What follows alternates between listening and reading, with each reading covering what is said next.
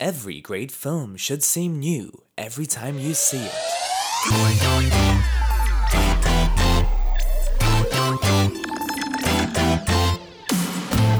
Hello and welcome to the 67th episode of the Midnight Film Review.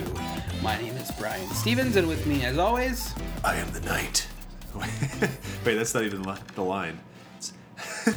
I'm Colin Smith. that's that's the line. Yeah, it's he says he says. Well, I'd have to do it in the the the adventure voice. I am the bat. Then the night is mine. Sorry, that's all. That's all I could. We, you know, I'm in a Batman a Batman state of mind. If that's you what I was feeling. haven't noticed, we're coming a little late than we promised.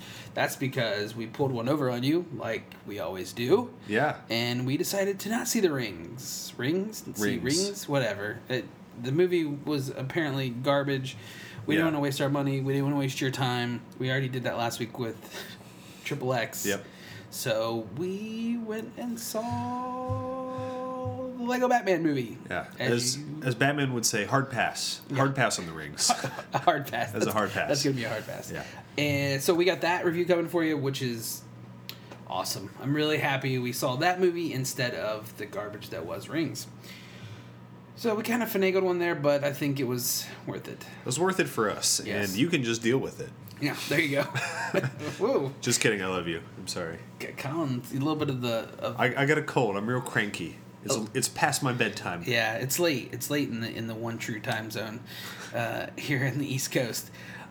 This week we're going to talk to you. uh, Obviously, we just talked about we have a Lego Batman review that's coming at the end of the show. But before that, we're going to talk a little bit about a late breaking news item concerning Michael Bay. That's pretty exciting.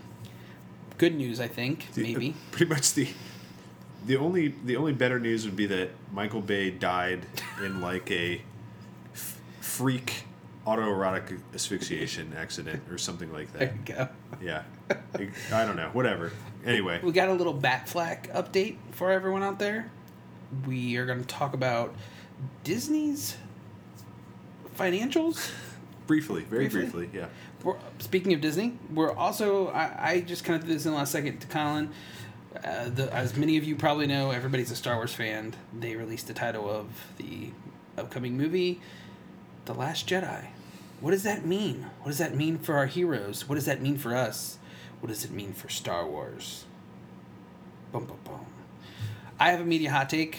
Uh, true to form, Colin does not. we have no emails this week, but I do have a special uh, message from Anal Robbins that I'm going to read. Uh, The best the best kind of message, a dirty message. yes, he emailed us about a, a specific experience that he had in the movie theater. We had an interesting experience too, kind of. Um, Okay. Yeah. we had our hero of our own stand up and, and do our dirty work. Well, I mean, although not really, it was during it was during the credits or during the trailers, and he was a little, he was a little bit aggressive. He was very aggressive. They're, they're, I mean, if it had been anything but the three pasty, terrified looking nerds, anyone Yeah. else, then right. they might not have reacted in the same way. They But, were uh, they were also being loud though. they were was- being they were being exceptionally loud, but they still had time to change their ways. That is true. They had plenty of time. Yeah. He, I think maybe he was just setting expectations for how Yeah, he, he wasn't having any shit. That's for sure.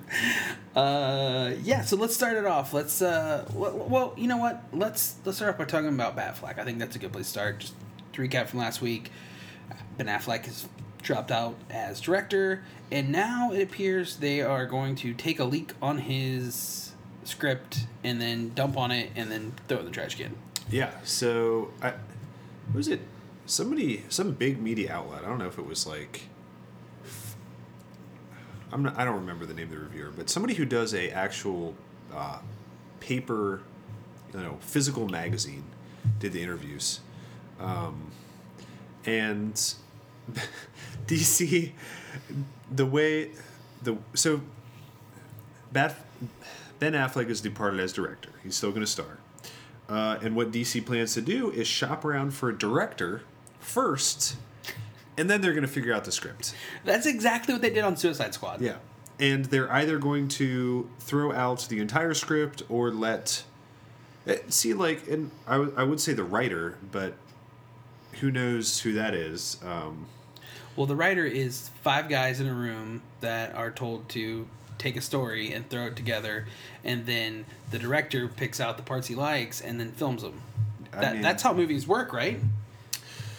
That's how uh, that's how DC Universe movies work lately. It seems. I mean, you know? th- no, but seriously, this is exactly the same thing that happened at Suicide Squad. They got a director and said, "Well, you have six weeks to write a script," that is true. and what happened was he was end up filming and writing on the fly on set. They were filming and writing, and it's obvious. I mean, we kind of talked about it last week, but why would Ben Affleck put his name on something that is this haphazardly thrown together? It doesn't make sense, and I, I'm proud of him. I'm glad he stepped down. Yeah. I obviously want that movie more than anything, the one that he was making, more than anything they're going to give us, but Yeah, so I was I was actually going to say this, and then I was afraid it, that didn't really make any sense. It's actually Forbes. Forbes did uh, an interview. right, yeah. Um, so it looks like Matt Reeves is the front runner right now uh, for direction. Um, Who, if you don't know, he directed Kick Ass and um, the Kingsman movie. Sequel should be coming out this year, I believe. Yeah. Uh, so, but basically, um, in the interview, they talked about pretty much conflict over the script and the quality of the script, uh, and being unable to resolve the issues that Ben Affleck had with it, and cited that as his reason for stepping away. Um, so, one of the things they said is.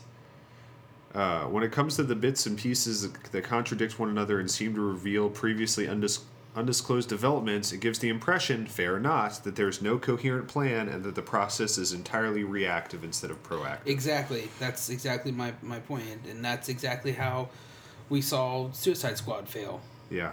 Um, so, I just want to make a correction too. Uh, Matthew Vaughn is the director of those two. movies Okay, that's- Matthew Reeves. Uh, I believe directed the X Men.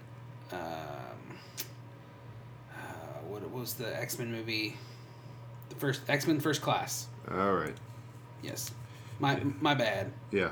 So basically, right now they they want a director. They have no idea if they'll salvage any of the script, and No, that was Matthew Vaughn too. Yeah. I don't know who Matthew Reeves is. I was gonna say, yeah.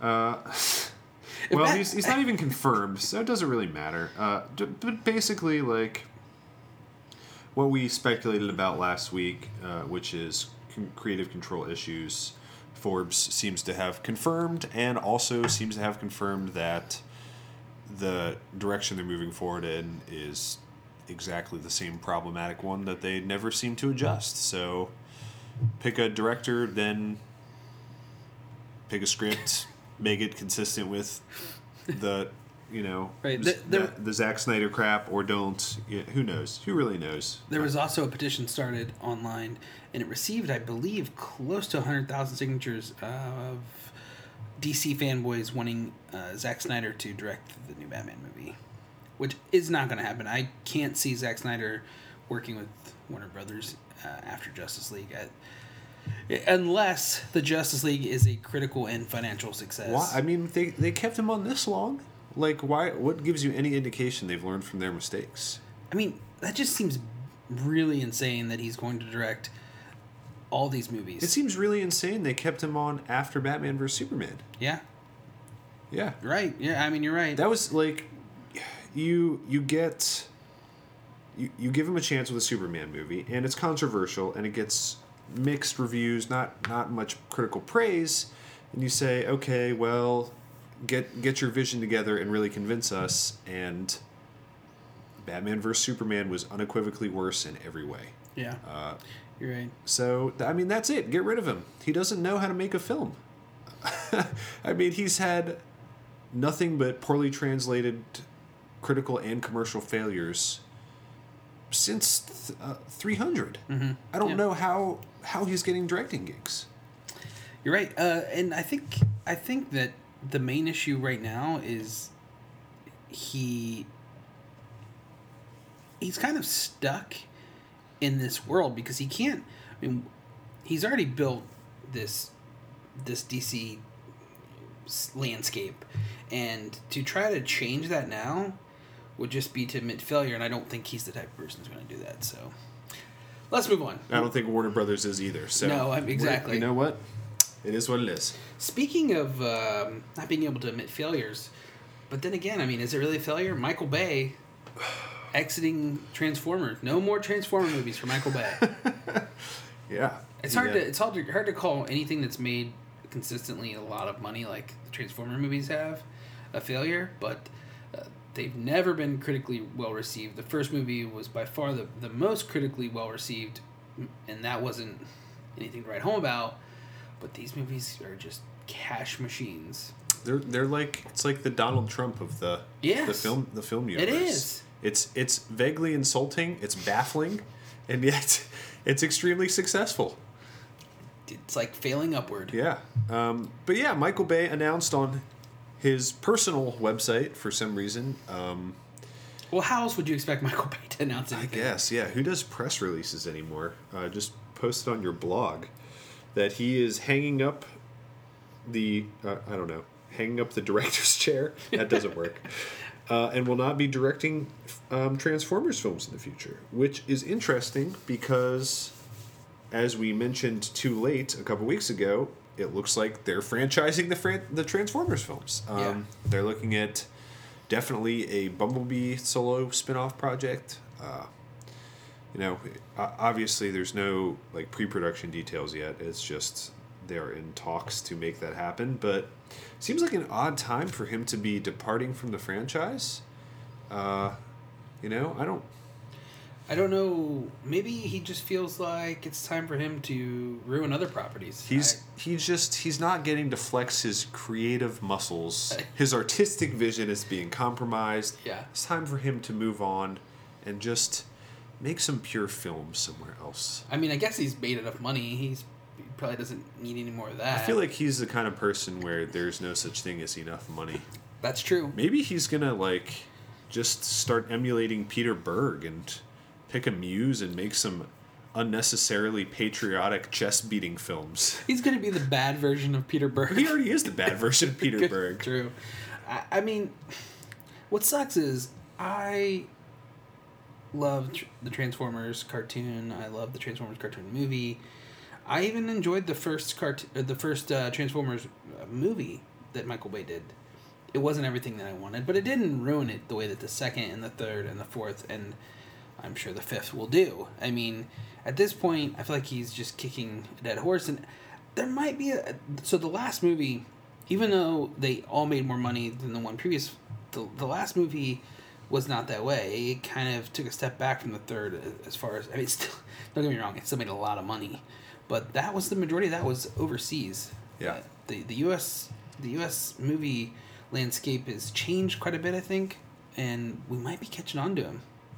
You know, I think that's giving us too much credit. I paid money for it, so I don't. Yeah, you are you are part of the problem. I'll never let you live that down. I gave that movie a D minus. Just saying. And Michael Bay gave that movie the D. Yes, it did. Yes, he did. All right, so let's move on. Disney. Speaking of a, a money making machine, Yeah. they released their yearly earnings for 2016, and of course, they were wildly successful. Uh, probably the most successful entertainment conglomerate on the face of the planet. Uh, Definitely in terms of uh, movie studios, production studios, um, nobody else has come close for the last two years. Uh, so, But there's a caveat to that because yeah, it wasn't as sharp as 2015.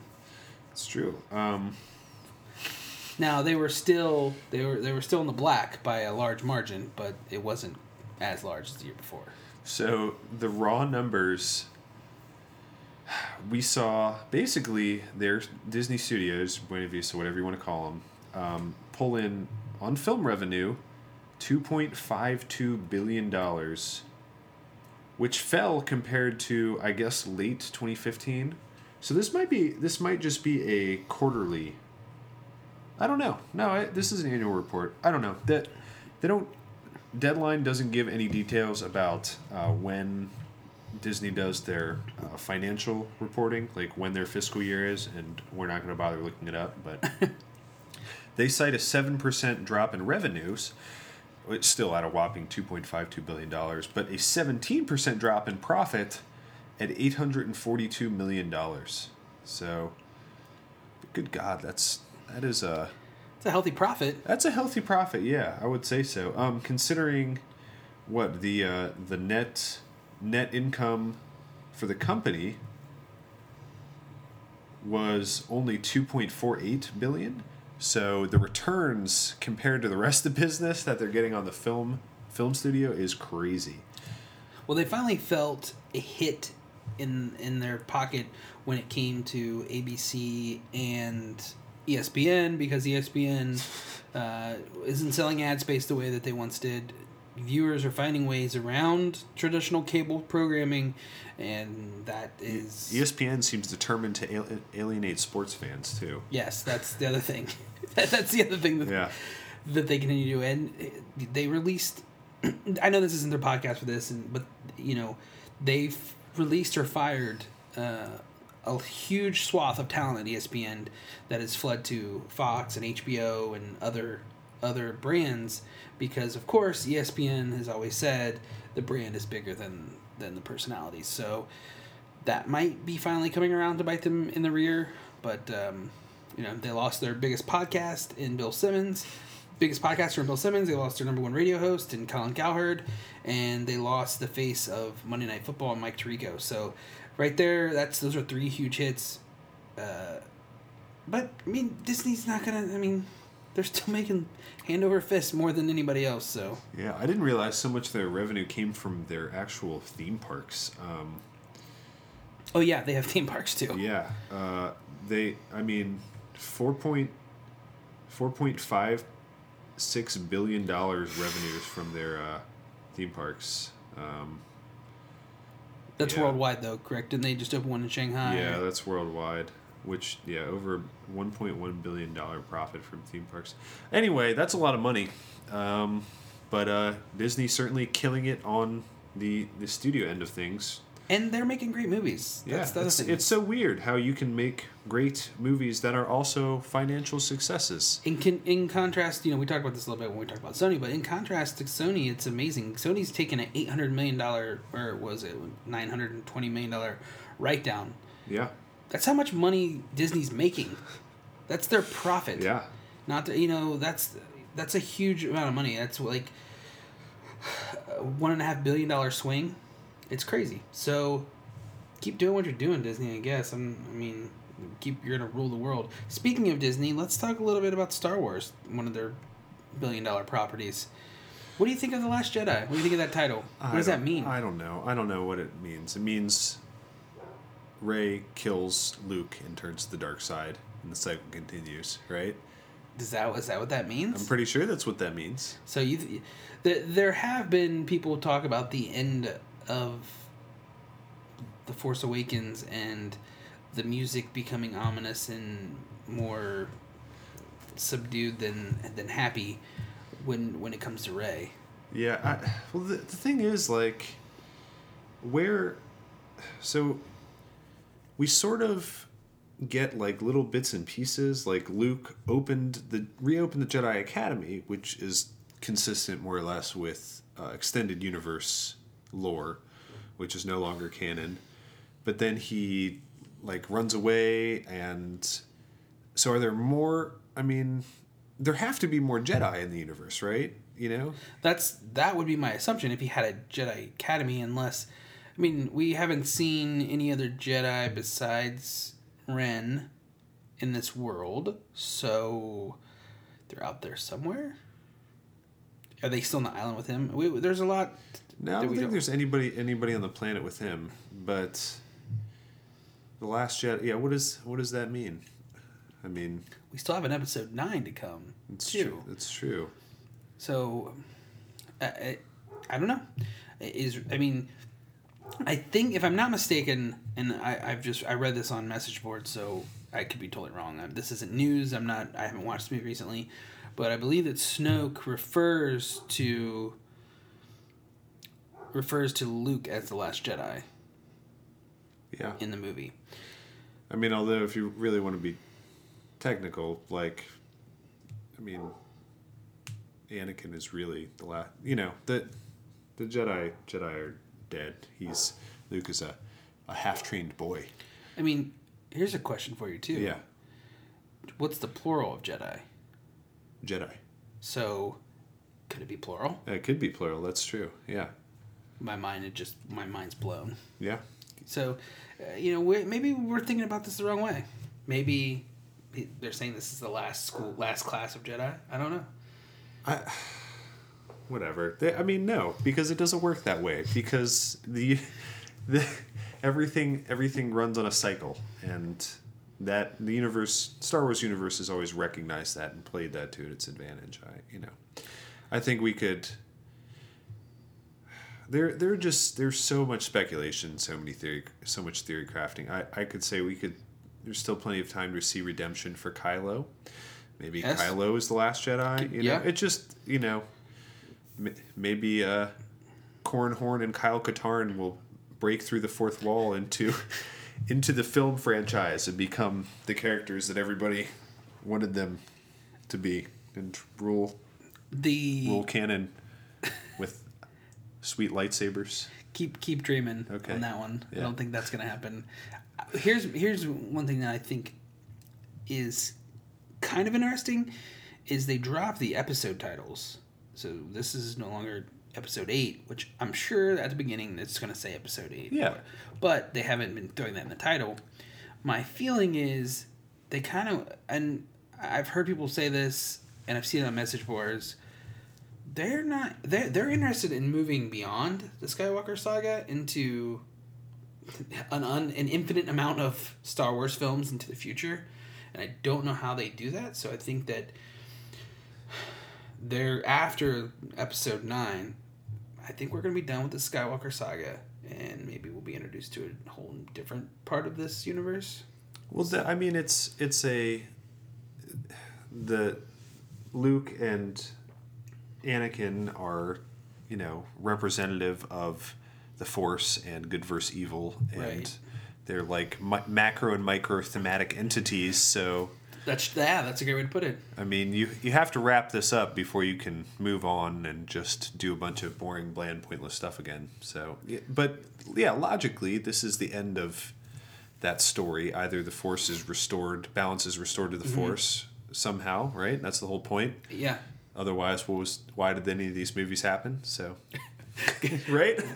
no That's what they've been talking yeah. about for a while. No, so yeah, I don't know. I, I don't like speculating about this stuff, but uh, i I'm love curious. speculating about this I stuff bet you do.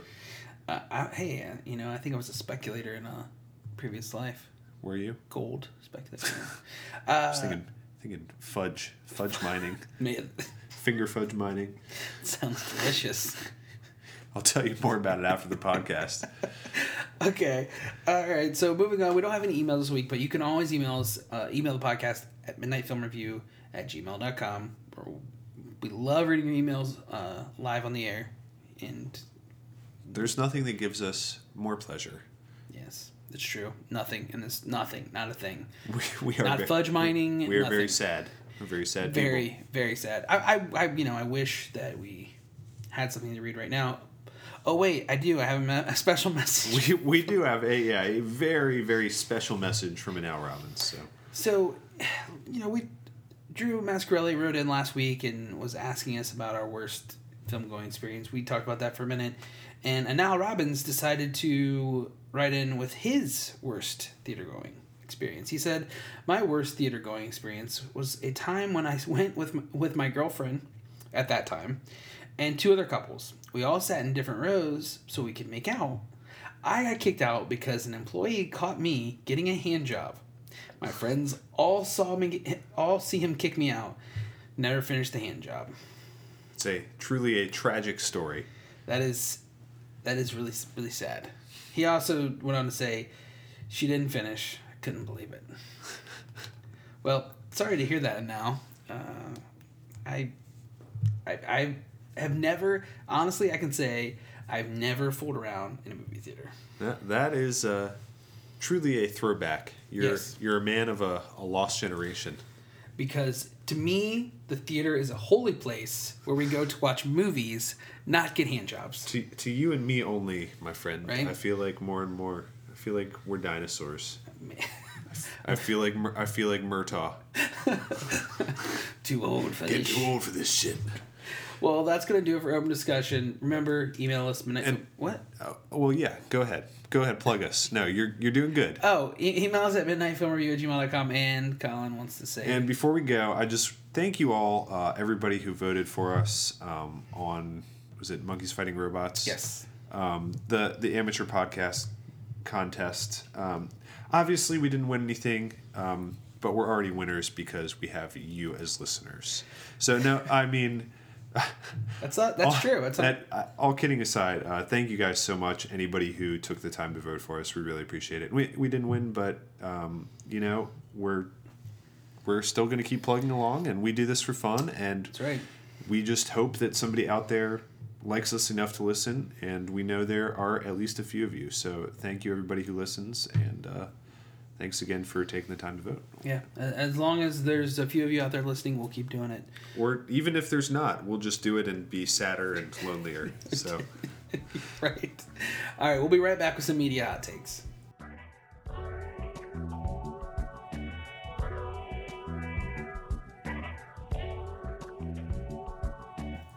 And we're back with some media hot takes. media hot takes now possum free for one week and one week only, maybe. Uh, hopefully longer. Hopefully longer, but the possum possum never never lies idle long. That is true. She strikes when you're least expecting it. This is this is way off topic, but you're talking about possums. yeah. I was listening to the uh, the Joe Rogan podcast, and he had a couple Canucks on, and they were talking about how that they went out looking for possums because they had never seen one, and they found one, and he tried to pick it up, and it tried to bite him, and he was disappointed because it didn't play dead. But possums do play dead. I, I have heard that. I've never experienced a possum playing dead personally. I think but- the problem with that is that, that if it tries to bite, it might be rabbit. There's a good chance that it might have rabies. No, it's a it's a wild animal. Yeah. they bite. They bite people and things, and they hiss. Crazy Canucks, man.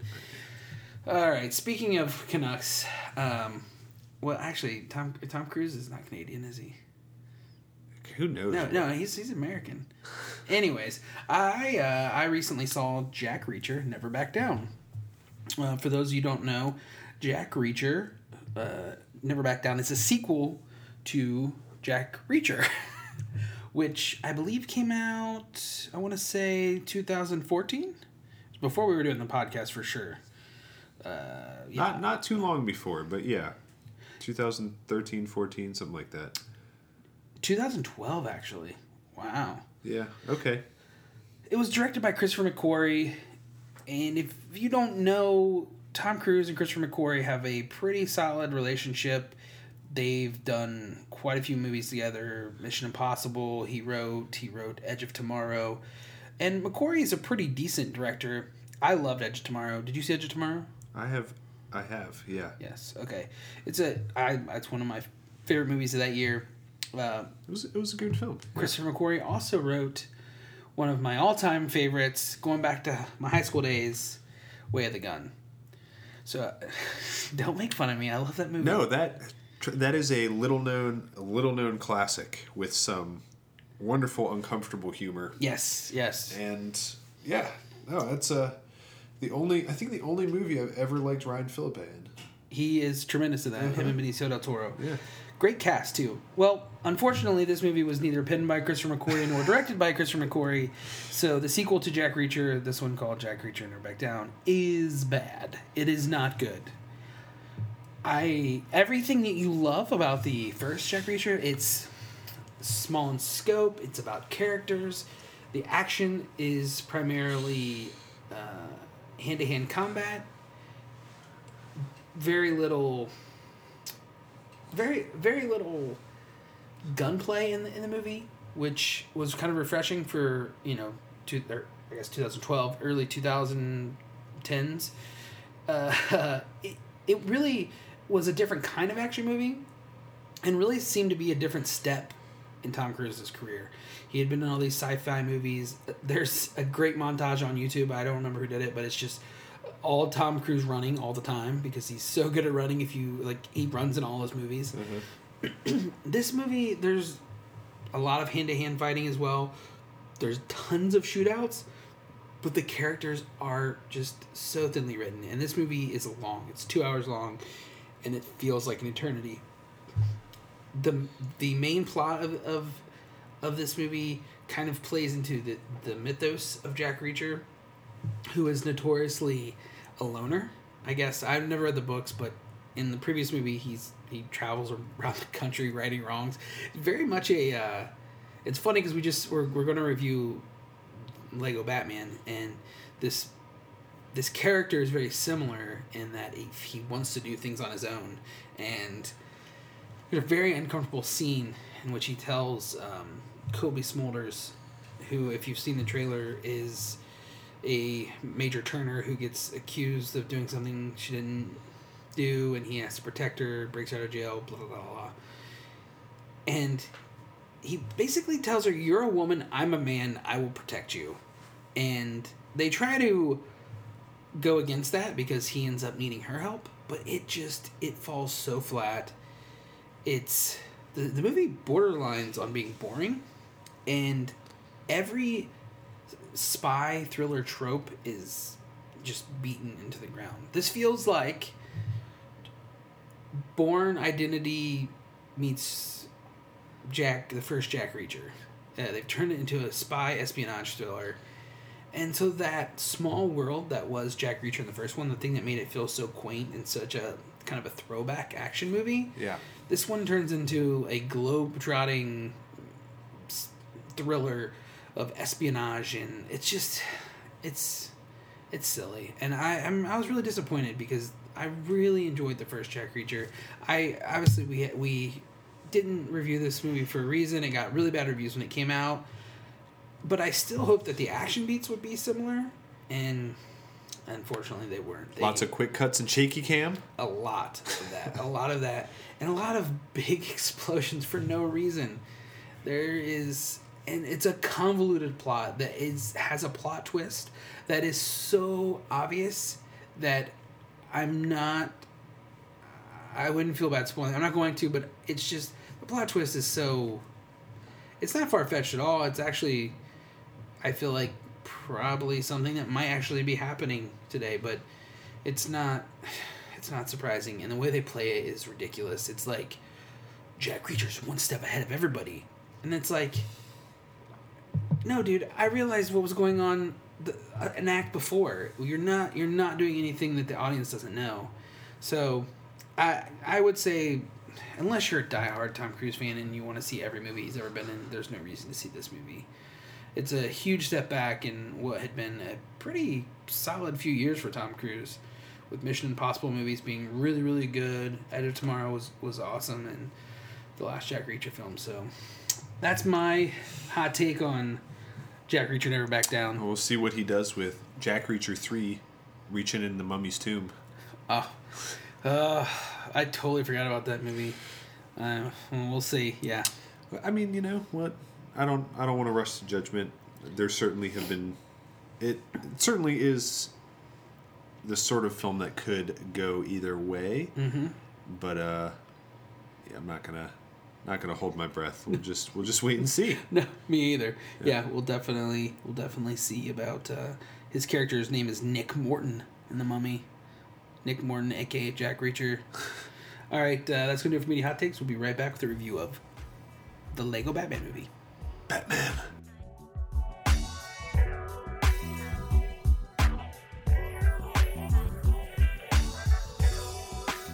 And we're back with a review of the Batman Lego the Lego Batman movie. There we go. Batman.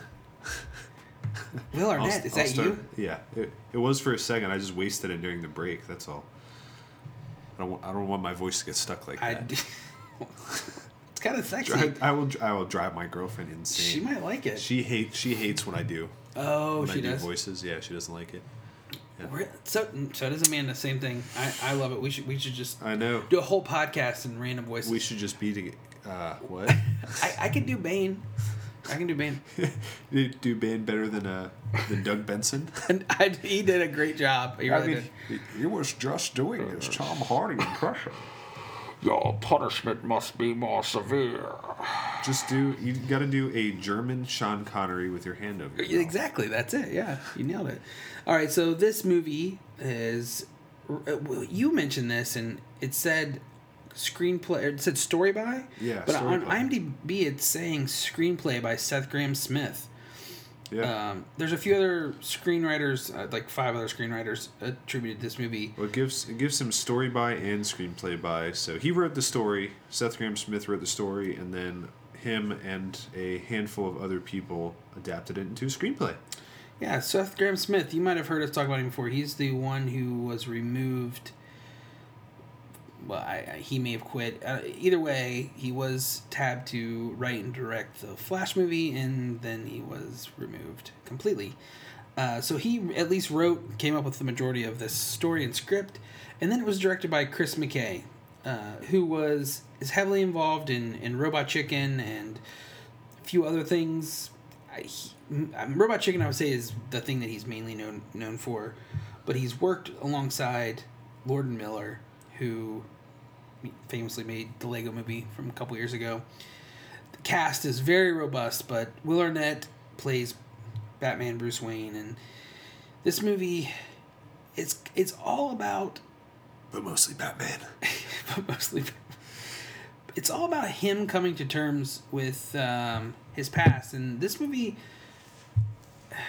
it did not feel like a kids movie in a lot of ways It yeah it uh except for the the language right? And the language is very obviously they say things like gosh instead of god and heck. It's obviously toned down to keep uh, the PG rating but I don't really feel like it's a, a kids movie in most other ways. The the nice thing is the writing is so unbelievably good that you can take your kids to see it and the stuff they don't get will just will be over their heads. You don't have to really worry about um, them right. picking up on something they shouldn't pick up on because the, it's not you know it's not like s- sexual humor it's just subversive humor and right yes. cle- clever humor and mocking tropes and mocking things in the real world um, you know i think that's that's kind of funny too the, plot to this movie we're not going to talk a lot about the plot um, because i think that we're going to probably go into more in spoilers and even though the imdb synopsis is kind of generic it doesn't really sum up the movie either. This movie is really about the, the sub, subverting the trope of, of batman or subverting our expectations of what batman is but it's it's really i feel like there's some mature themes uh, in, in here about friends and family and really understanding each other. That's a really generic way of saying it but coming to each other on uh, coming to someone who is having maybe a problem on their own terms that makes sense. Uh, yeah it well so there's there's definitely a like theme the, a theme there that you know you can relate to for as a kid maybe or that parents can relate to their children. Um, but then the entire film is like it's literally a deconstruction of batman. Yeah. Right? His re- his relationship with family his insecurities his relationship with the joker Yeah. with gotham. Like this movie works at so many levels. It is unbelievable. Yeah you're right. Um, it's but at the same time it's there is you know a theme about friendship and vulnerability and relying on other people that you know kids kids can pick up on too. for sure um, man so this movie was just it was just hilarious. It was so much fun. We were literally cracking up from one second into the film. Yeah yeah. Because batman starts narrating as soon as as soon as the film starts I mean, Will Arnett's take on Batman and the writers and Will and Lord and Miller kind of started this in Lego Movie. Their take on Batman is so perfect. yeah It is. the idea that this guy is so self serious, and that the character, the that the creators and the writers and the fans of this character are so serious about this character.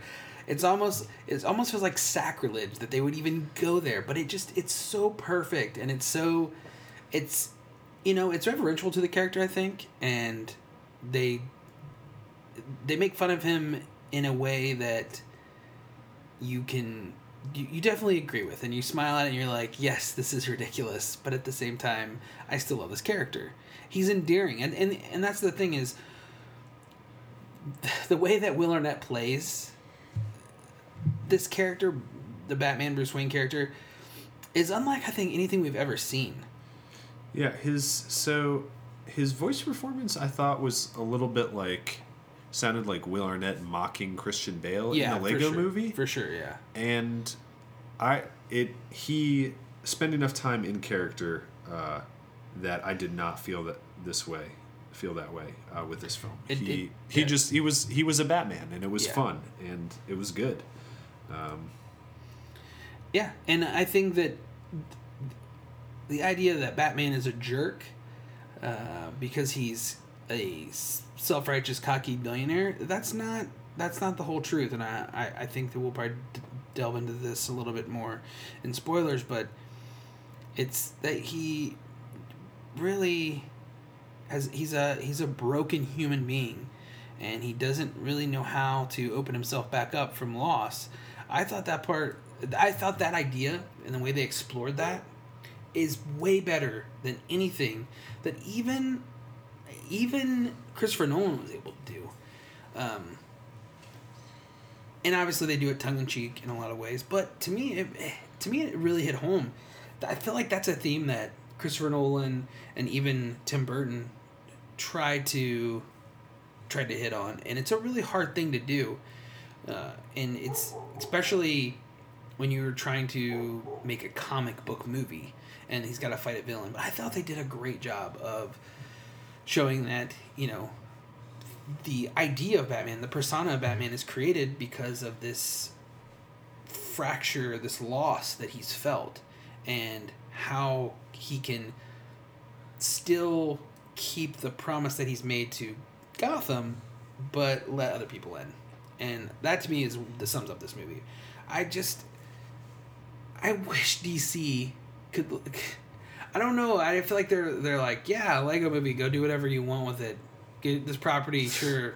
Kids are gonna see it. We're, we're gonna make the serious movie over here. We're gonna we're gonna really have a real take on Batman over here. But I think they're really missing out.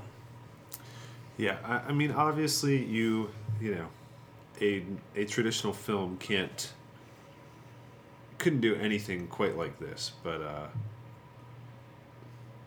just just as far as willingness to openly mock genre conventions and things like that, but uh, it you know this this is probably the best Batman film we're going to get for the foreseeable future. For a long time, yes. Uh, Yeah. so the performances were good. Michael Cera was hilarious. Will Arnett, I, who I you know was not sure about, fantastic job. Totally impressed me. So good. um, Zach Galifianakis as the Joker was a little, uh, you know, I don't know. It was uneven in my in my opinion. There was Yeah. times where he would like throw in that southern, like like almost that feminine southern Yeah. thing that he does, where he talks like the it's real sweet and hot. Yeah. He, he like did that a couple times. I'm like, that's just kind of weird. I just I couldn't really tell what he was going for. No. Um, if that makes any sense. But I really enjoy the rest of the performances. Ralph Fiennes as uh, as Alfred. yes, Channing Tatum as Superman. Yeah.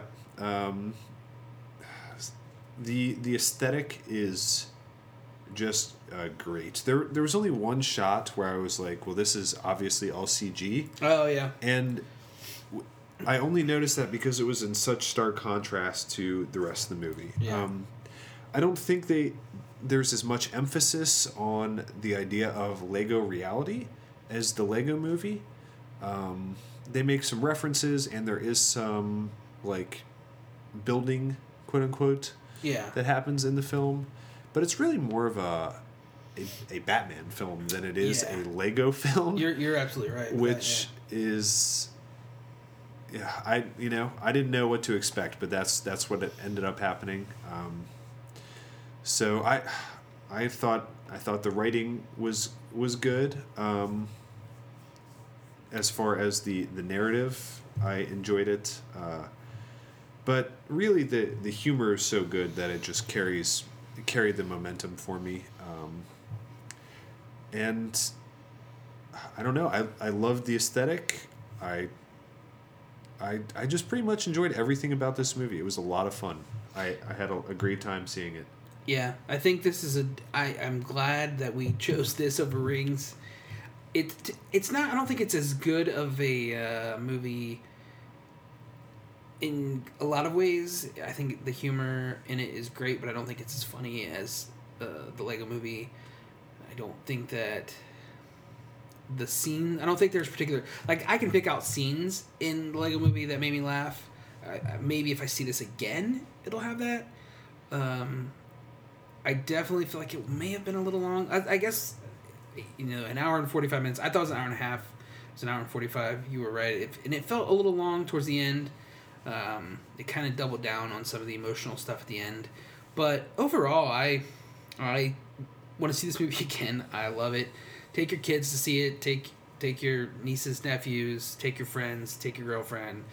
I, if you know, if you don't like this movie, I don't know what to tell you. Yeah, uh, Slate Slate magazine gave this movie a three out of ten.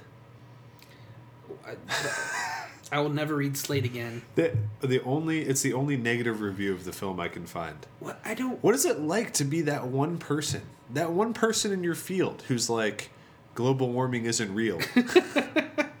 what is it like to be that asshole? I don't. I don't understand. I don't.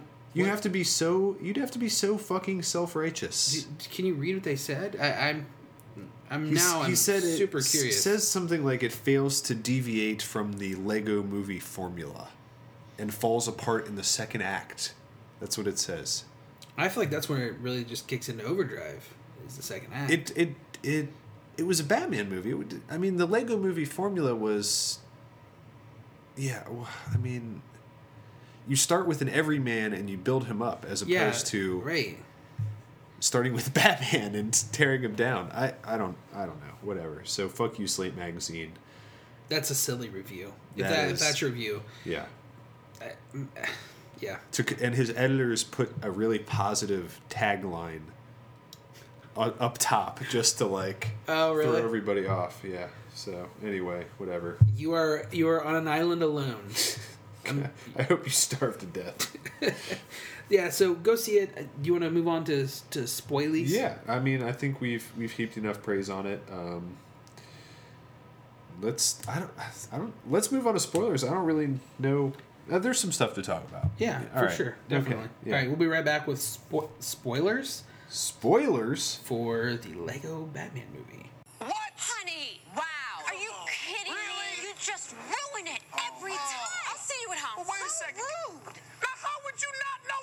Taking place?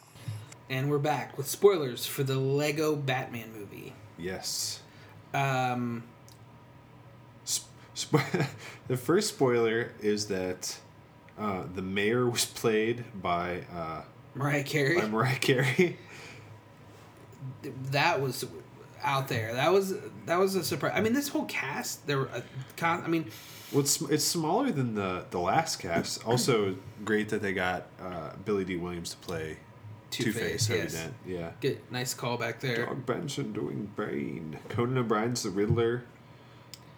Uh, Kate uh, Kate Micucci. Mich- Micucci as Ricky Clay, Lindhome. was Clayface and Riki Lindhome as Poison Ivy. Uh, so I think we were talking a little bit about some of our favorite parts. One of my favorite parts of the movie is when they're playing or when they're the plane is flying overhead and they the plane is called what's it called MacGuffin It's MacGuffin Airlines. Airlines.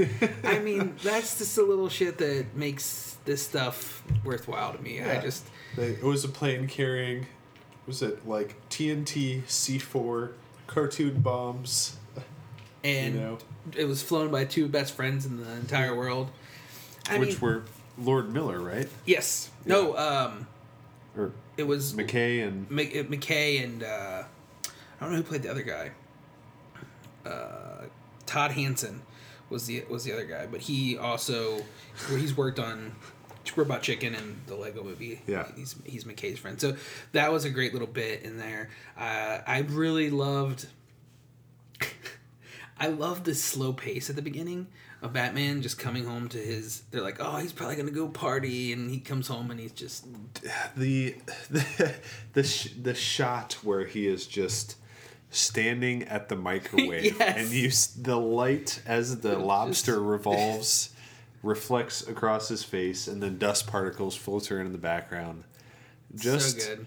just brilliant subversion the entire Yes. the entire thing just reducing batman to the mundane everyday dreck that ordinary people have to deal Yeah, with right. something that is never going to happen in No, batman film right? again. That's never. You're right. watching batman in his his private home theater flip through the inputs because I can't remember which one is the, the Blu- blu-ray player is hooked up to Yes. um And Yeah. I, I love the. So here's another thing: the serendipity part at the very end was just because that I I remember watching that movie several times with an ex girlfriend. That was like her favorite movie. That was our movie, and it is just so ridiculous. It is like the. It was like kind of the end of those romantic comedies, like it was towards the end of that of that run. the the early to mid 2000s Yes, the rom-com quintessential rom com Yeah. where yeah, and oh god, it was that was I love that. To me, it was just such a out of left field thing. I loved it. Just Marley and me straight to that, and that's that's the brilliance of, of these writers. It's just introducing, you know, the the easy the easy way out is not always the funniest, and I think they they, they don't they don't take particularly hard a hard track. I mean, I, I think the Lego Movie um, did more with subverting genres and kids movies than this did, but I think they did an excellent job. And the we kind of talked about. I'm not sure what Zach Galifianakis was going with the Joker. That's a huge. I mean, that could you could say that might be the worst part of the movie yeah but I think the idea of the relationship between Joker and Batman, the way it's played up in the movies, just think of The Dark Knight when he's hanging there and he's like, "What are you without me?" You know, like we're destined to do this forever, and that's that is the relationship of Batman and, and Joker, and I just and love. they make fun of it in the movie they make fun of it in the movie. what about the thing with the two boats forget the two boats That, that is the other thing. Is it is self referent? Uh, gosh, I can't talk. Self re- refers. What, what am I? Referential. Referential. Yes. I can't. I'm sorry. it's okay Self-referential. A little, little easy for you to say. Uh, and they they don't care. Like it goes all the way back to the '60s Batman. they make several references to the fact that batman is like 90 years old at yes, this point Yes, Um, and. Uh, the the 57th anniversary of The Justice the League, Justice League. yeah. Uh, I was surprised that we didn't see more Justice League. I thought for sure at the end he was going to call the Justice League to, to help him. That yeah, that was a. I think that was a potential avenue. I, so the, the the difference between this and the original Lego Movie is that the original Lego Movie they start with a blank, literally a blank slate um, Yeah. from scratch, and obviously, the they took it in a different direction because it's set up to eventually it's revealed it takes place in a child's imagination right but in- Yeah, in this right. case they start with an existing character an existing universe Mm-hmm. and they have they, they have to work in in the confines of you know what we already know while making something that is both funny and subversive. That's a very good point. is meant for adults but also appeals to children. That is a huge huge bill for writers. Um, and the the film might not be perfect. You might think it relies too much on um, you know gags or something like that but i i think to tackle what they what they did um, with the expectations that were surely placed upon them. I, th- I think it turned out uh, fantastic. Um, and yeah, I, I mean, uh, I aside from Gal- Galifianakis' perf- his performance, I just don't. I don't really have too many. f- They they didn't. I felt like they could have spent more time on the relationship between Batman and Robin, but then the film kind of starts to drag at the end of the second act or maybe the beginning of the third act. Um, anyway, so it it's not that they should have made it longer, necessarily. No, I, I agree, and I think I think they could have done more with that relationship too. They definitely did it in a different way because, you know, it is an odd thing that this single b- billionaire in real life is going to take in an orphan. They they they sort of they sort of dance around making fun of that. Yeah, they they definitely tread treaded Yeah. lately, but the, you know the daddy jokes are just uh, that was probably one of my one of the times I laughed the hardest is when, he tries to hug him and he's like, "What are you trying to do?" He's like, "What are you doing?" Because I'm trying to give you a hug. He goes, "I thought you were going to attack me." It's just so good, so. I, I'm I'm looking forward to watching this movie again. Yeah, I, yeah. Um, man, it was a lot of fun, and it's almost hard to keep up with the references. Oh, the the other thing is, I felt like the, um, the use of all these villains in, uh, what is it? What the what zone? Phantom Zone. The Phantom Zone. Sorry, I'm not a Superman Superman reader. Uh, was again, it, it felt like a throwback to the Lego film. Yeah. Um, but it, it almost seemed like too much. I agree. Like you have. If you're gonna do it, I guess go all out. But you have Sauron and King Kong, and um, Voldemort. you have the Daleks, who they they say they reference by saying, "Ask your nerdy friend who we are or who they are." They- Um, yeah, they're the Wicked Witch. The wicked, the wicked witch, Medusa. Medusa. Uh, and it just it felt like it felt like maybe that part of the movie was pandering uh, a little bit, or it definitely didn't feel as natural as the Lego movie when you know the that movie throws in a bunch of different characters, but it always feels like uh, necessary to the plot or uh, fluid.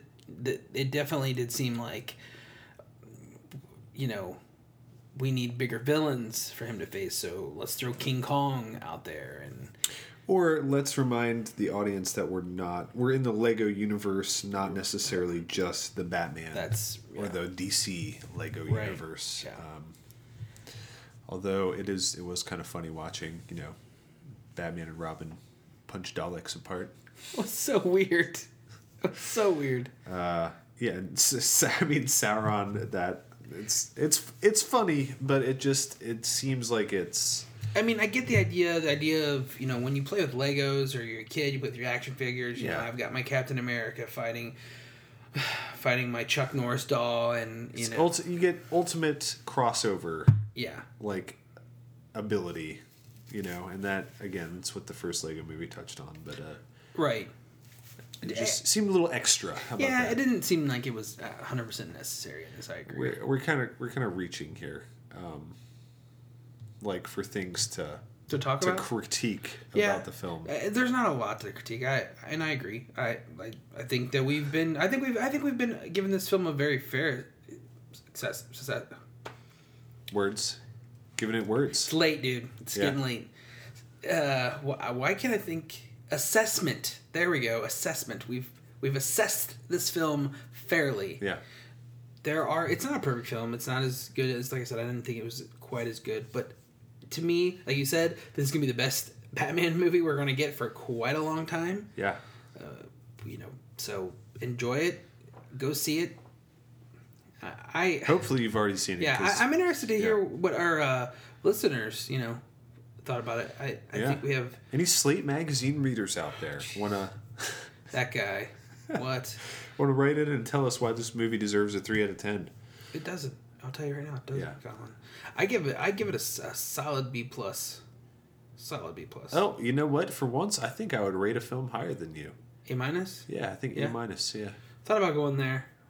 Uh, I'm gonna say B plus. Get, I, thought about getting up in it. I need to see it again. I really do. Uh, This is a movie that, and I don't say that often. Like I know I don't rewatch movies, but it's short enough, and I think it, I had a lot of fun with it. And I think that some of the jokes I may have missed or uh, may uh, hit harder the next time. The the amount the amount of references in the joke writing was absurd. There are definitely like one or two things that I did not quite catch. Yes, definitely agree. So, uh, yeah, the, the the first Lego movie I watched at least twice, Yeah. and thoroughly enjoyed it. I watched it with friends, and then uh, went home and was like, "Hey, we've got to see this movie." To my girlfriend, and she enjoyed it too. Um, Yeah, I uh, I remember people just raving about it, and it was on uh, it was on HBO, and I was like, I'm, gonna, I'm just gonna watch this. And my wife was at work. I was alone.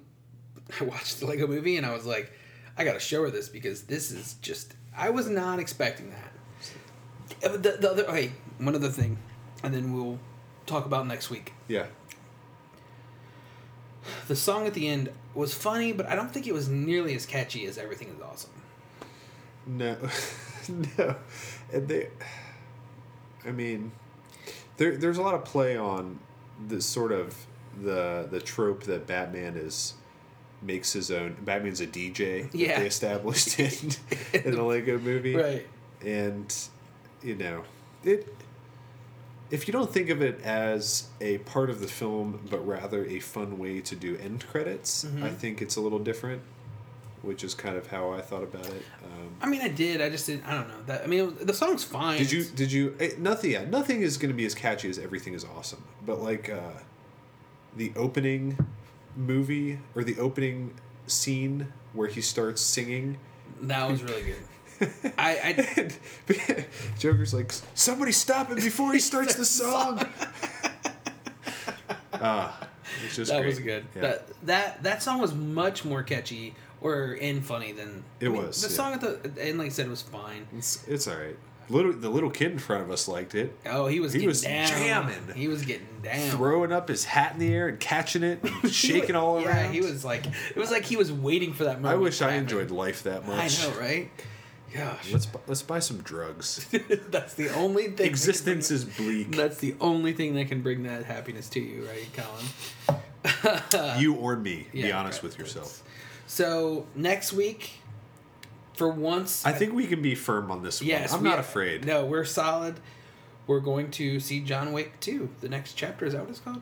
John Wick Yeah. 2. The next Something like that. John Wick 2 Electric Boogaloo. That's not it. John Wick adopts a cat. John. It's just called John Wick Chapter 2. Yeah. Yeah. So I, I, we went and saw uh, the first John Wick together. We And- did. and I think we we enjoyed it for the most part. We enjoyed it until it seemed like they ran out of money. And, Yeah. and the last act of the movie is just weird and out of place. And uh, apparently, we weren't the only ones that thought that. Um, Yeah.